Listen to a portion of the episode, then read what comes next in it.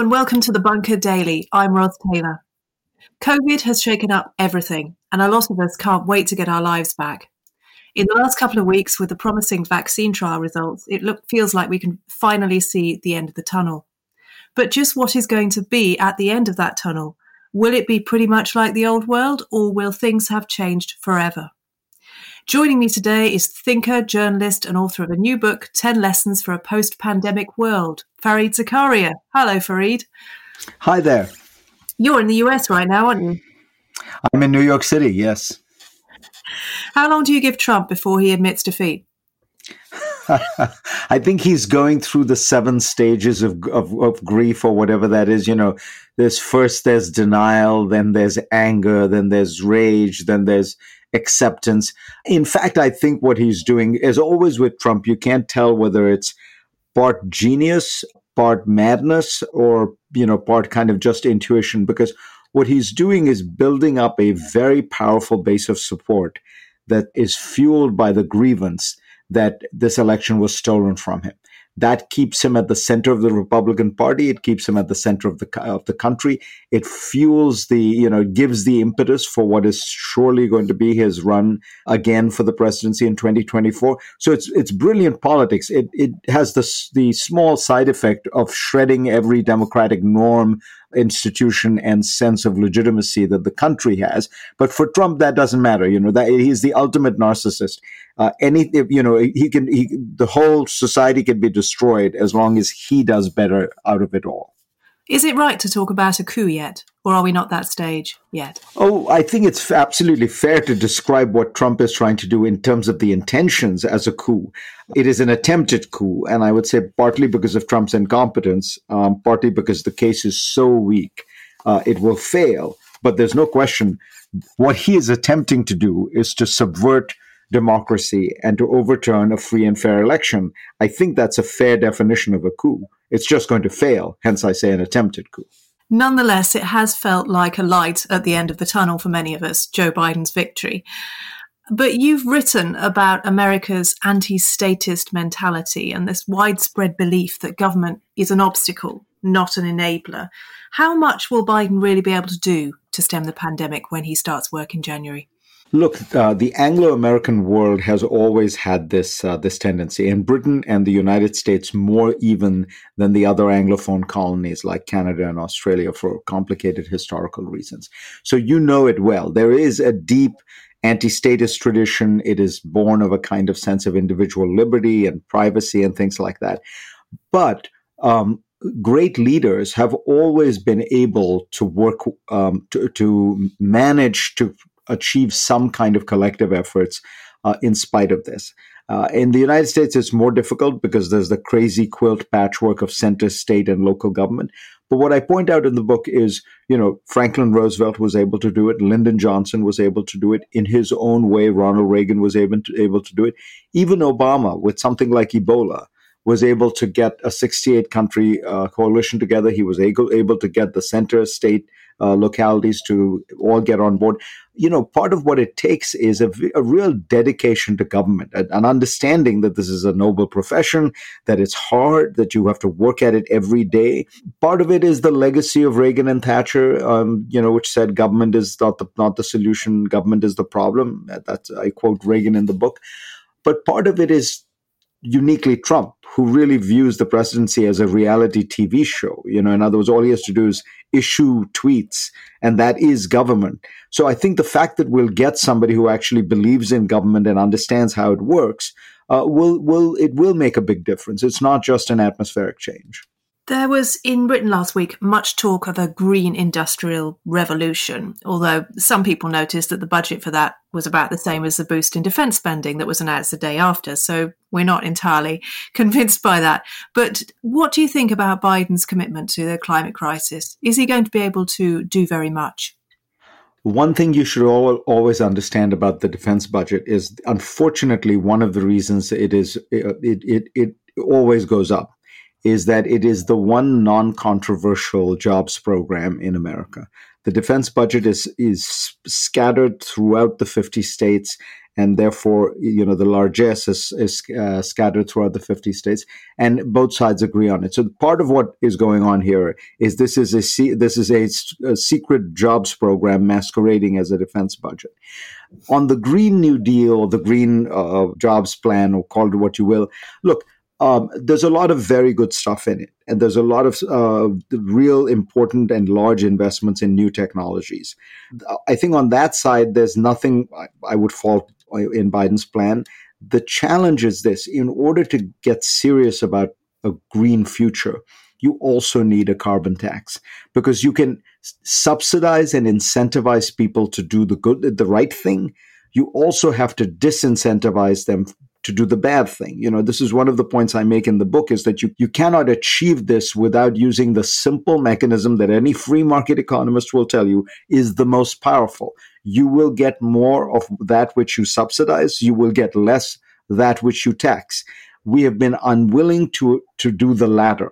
And it's just madness, because the only way we will get lower C O two emissions on a, you know, substantial, sustained basis is if we if we tax it in some way.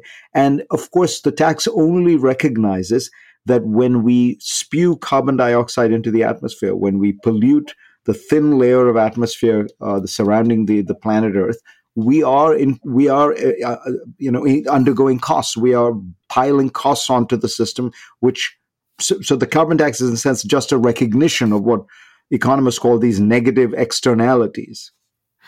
Let's talk about the return to normality that we're all longing for. For those people who've lost their jobs, it won't return for a while. Do you expect a surge in activity and spending as the effect of the vaccines kicks in? I mean, will we all go out and party like it's like it's nineteen twenty? I think we will, and I think it's a very good analogy, because as you know, in the book I point out that the, the last time we had a great pandemic, the influenza, the Spanish influenza, what succeeded the Spanish influenza and World War One was the Jazz Age. You know, I mean, in New York alone, there were a thousand speakeasies, and they were speakeasies, of course, are illegal bars, because alcohol was prohibited in the United States, and still you had a thousand bars. So I think there will be, there's no question there is going to be a certain amount of pent-up energy and pent-up spending that comes back. There will, however, be a permanent shift in the way we socialize. Uh, so a part of it is going to be crowded bars, I think, will not come back instantly, because people will be worried. I mean, you don't know if everyone is vaccinated, and there will be some of those concerns.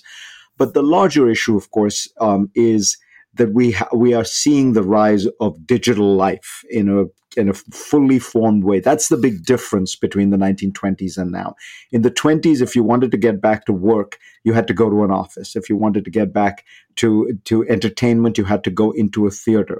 Today, we have options which didn't exist before. So what we will end up with is a hybrid future, I predict. Um, we will use these new technologies, but there is a deep, deep urge, uh, longing in human beings to be social. You know, Aristotle says man is a social animal, uh, and that is why he is fulfilled in a polis, in a city. I think that hardwiring isn't going to go away just because of Zoom or Microsoft Teams. I sometimes wonder how many speakeasies there are in cities like London that we don't know about. It's quite fascinating to think of what's happening illegally under the surface. But young people have been hit particularly hard, obviously, in terms of job losses and education. Even if you go to university now, it's not the same experience at all. Do you see that that disaffection taking a more radical form as things start to go back to normal, but they don't necessarily go back to normal for these people? I think it is going to be a, a, uh, primarily a class phenomenon. My my son is at university, and I can see that for people like that, you know, it's an inconvenience, it's awkward. Some of them really hate it, some manage with it, but they'll get back to uh, uh, to life as usual. And part of it is that they, frankly, already, as you say, there's a there's a certain amount of furtive socializing going on among the young. The big difference is not, I think, an age one; it's a class one. There's a whole group of us. Bankers, lawyers, accountants, businessmen, uh, journalists, professors who are able to continue to work quite well using these new technologies. And, and we are about as productive. It's different, but we are able to certainly generate about as much income. For people who work in it in with their hands, to put it very simply, people who work in restaurants, hotels, retail malls, cruise ships, theme parks, for these people, this is the Great Depression. And for them, that work is not going to come back as easily as as as it, you might imagine, as fully as as you might imagine. And most importantly, we know this, the long-term effects of being out of uh, work for more than three or four months, which all of them have been, are very uh, damaging. You have permanent losses in terms of your uh, lifetime income. So I think that, unfortunately, the, the single biggest negative im- effect of this pandemic is going to be to widen inequality, further exacerbate the class divide, create new forms of uh, inequality and resentment, and fuel a new politics of despair, which is, it, it, in any case, at the heart of so much of the political dysfunction in the Western world. So on this issue, I'm generally an optimist, but this is the area which I worry the most about. Nonetheless, governments tend to ignore younger people because they don't vote in such large numbers, because they don't tend to own property, all these issues. How will they make their voices heard if they do manage to make them heard? You know, it's a, it's a very interesting problem. The, the young seem politically very charged when you talk to them, when you in, you know, when you interview them, when you poll them. But you're right that they don't vote. The, sin, the single most important act of democratic politics, they do less than other age cohorts. And I'm not sure I completely understand why. I think, you know, you could attribute it to a certain uh, laziness or a lack of passion. I'm not, I'm not sure. I think it is also partly that they they believe that their vote is useless. So, uh, you know, perhaps there's some element of, they need to be motivated. They need to be mobilized in a way. I wonder whether this rise of populism is going to have that effect. So you did see a very large youth turnout in the twenty twenty elections, not as large as you might have hoped, but in twenty eighteen and twenty twenty, young people voted much more than they have previously uh, in the United States. I don't know if the numbers are, are similar in the last election in Britain, but we are beginning to see some of that. But I do think some of it is this sense of disaffection with the system that seems to be- have become very remote, very corrupt, Uh, one that they can't participate. I, I notice when I talk to young people, when I go to college campuses and when I used to pre-COVID, they would often talk about wanting to do good by, you know, working for a socially responsible business or joining an, an N G O, a nonprofit, or uh, maybe starting one, but never to go into government.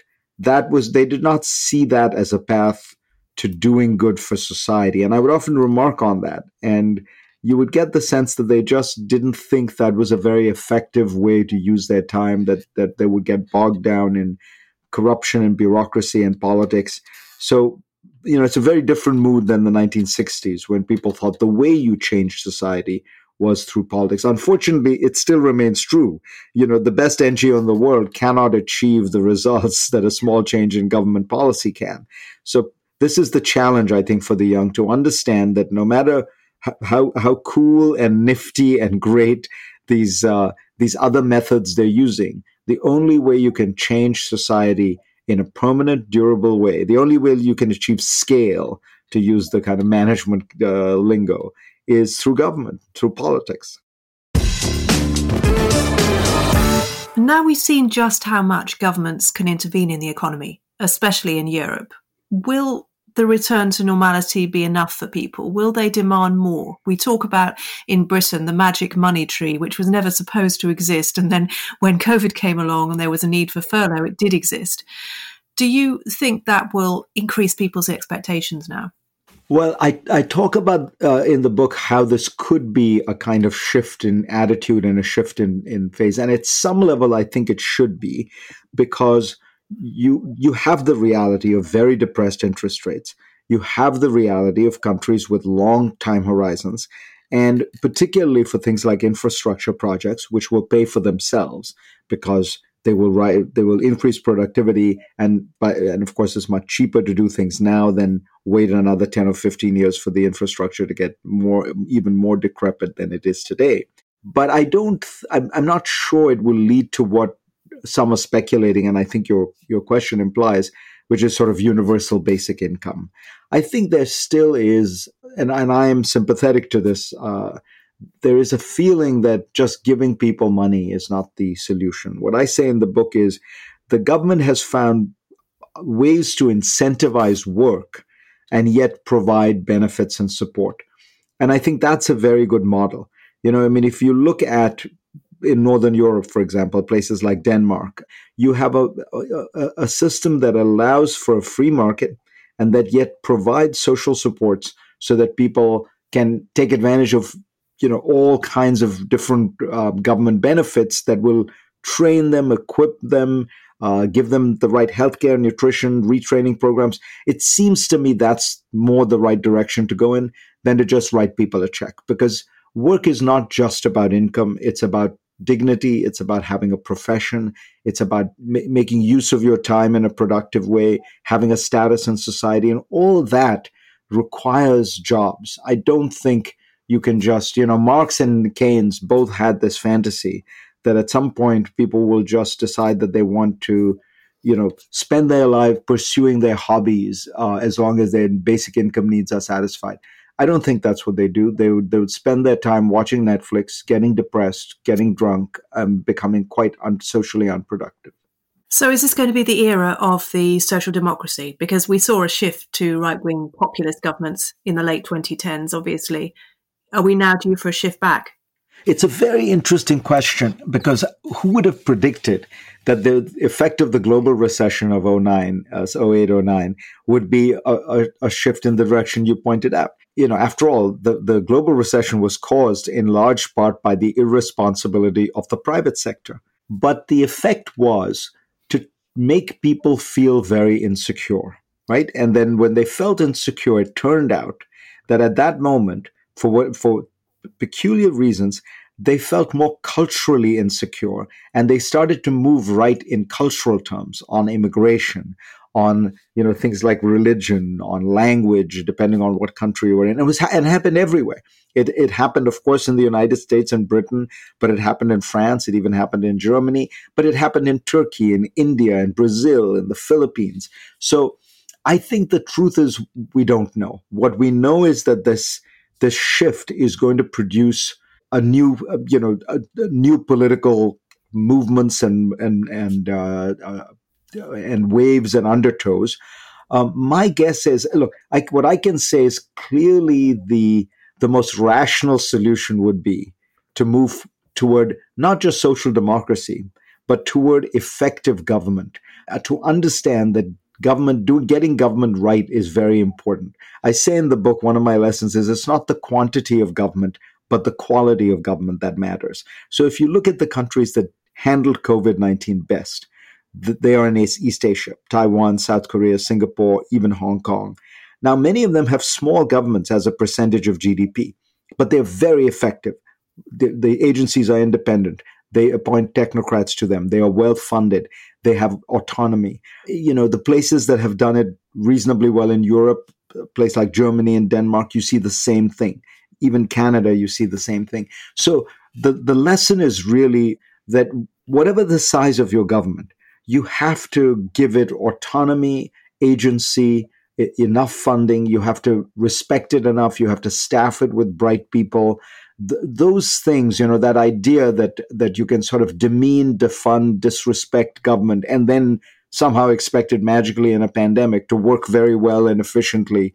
That myth, I hope, is is has been busted, and I hope we will move towards some recognition that, you look, we all in, we are living in large, complex societies with complex problems. You need government to steer you through.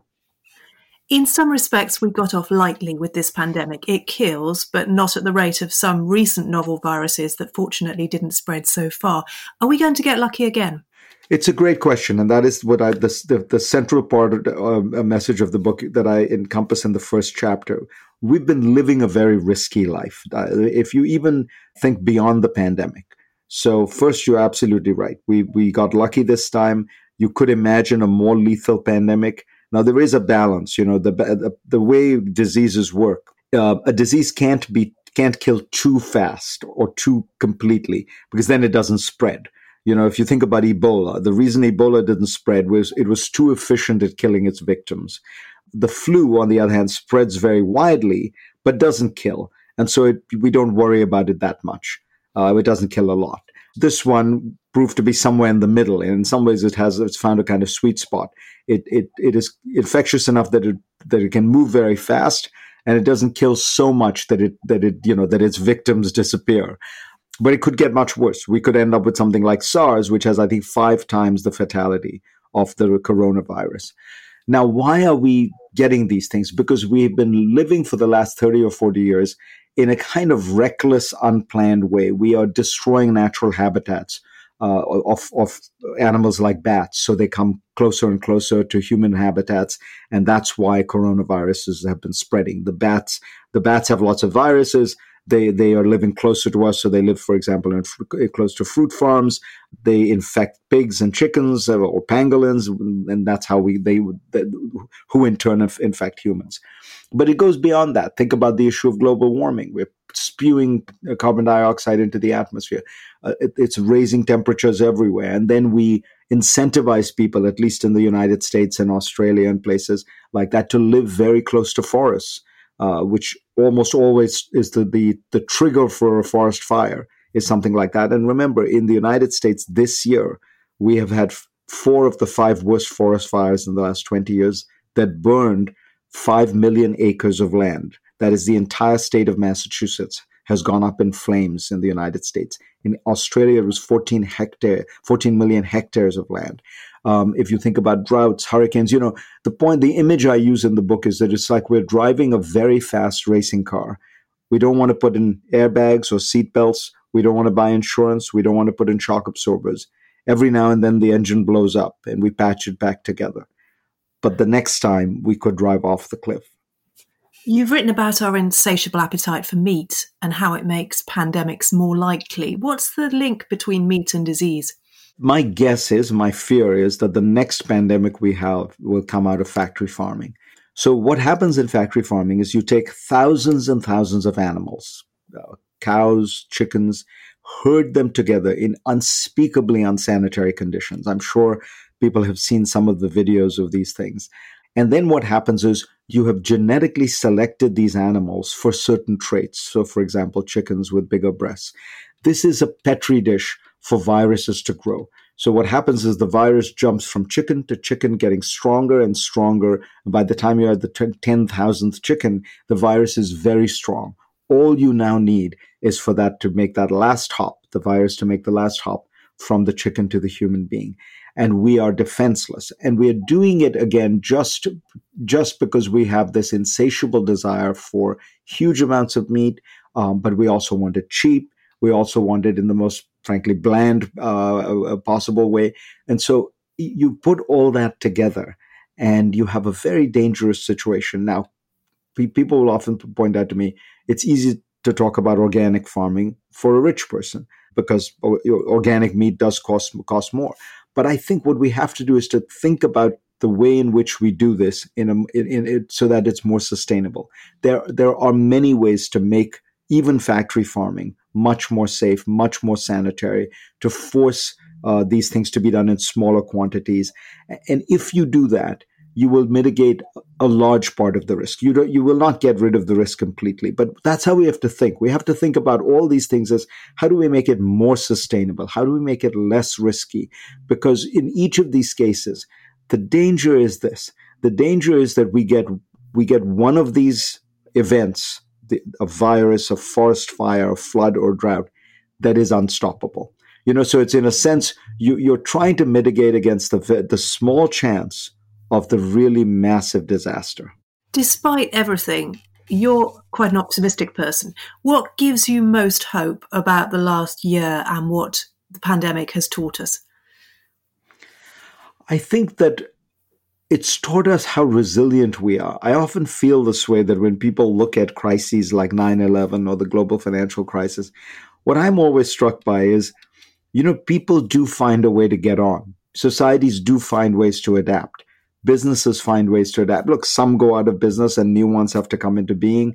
If you think about it in the broader sweep of things, it's extra- it's extraordinary how resilient human beings ha- have been, right? I mean, we've been through ice ages and droughts and famines and fires and uh, pandemics and now global warming. And, you know, the, the the the challenge is to take that resilience and to build on it, you know, not to be blind to the fact that you are taking on these risks and and you need to be conscious of them. There's a wonderful uh, Nobel Prize-winning biologist, Joshua Lederberg, whom I quote. He says the fundamental, you know, perhaps the most dangerous human arrogance is that nature is somehow benignly inclined towards us, that nature thinks fondly about human beings. But nature is really a series of chemical and biological equations, and it might well be that this, those series of biological equations produce a virus that can wipe out all human life, or can produce fires, droughts, and uh, and and uh, you know natural re- backlashes that imperil human life. That the, you know we, we shouldn't assume that, that that somehow because in the past we have been resilient, we will be in the future. But we can take some some hope and solace from the fact that we are incredibly resilient, and we can build on that resilience and make sure that, you know, human life goes on for a long, long time. Fareed, that was fascinating. Thanks so much for joining us. It was a pleasure. Thank you. ten Lessons for a Post-Pandemic World is out now in Penguin. Join us tomorrow for another Bunker Daily, and if you're enjoying the podcast, please consider backing us on Patreon. You'll get an ad-free show, a shout-out in the weekly edition, and a mug and T-shirt. Just search Patreon Bunker Podcast. And if you're looking for merchandise for Christmas presents, check out our amazing range at podmarket dot co dot uk. Thanks for listening, and check back in with us tomorrow.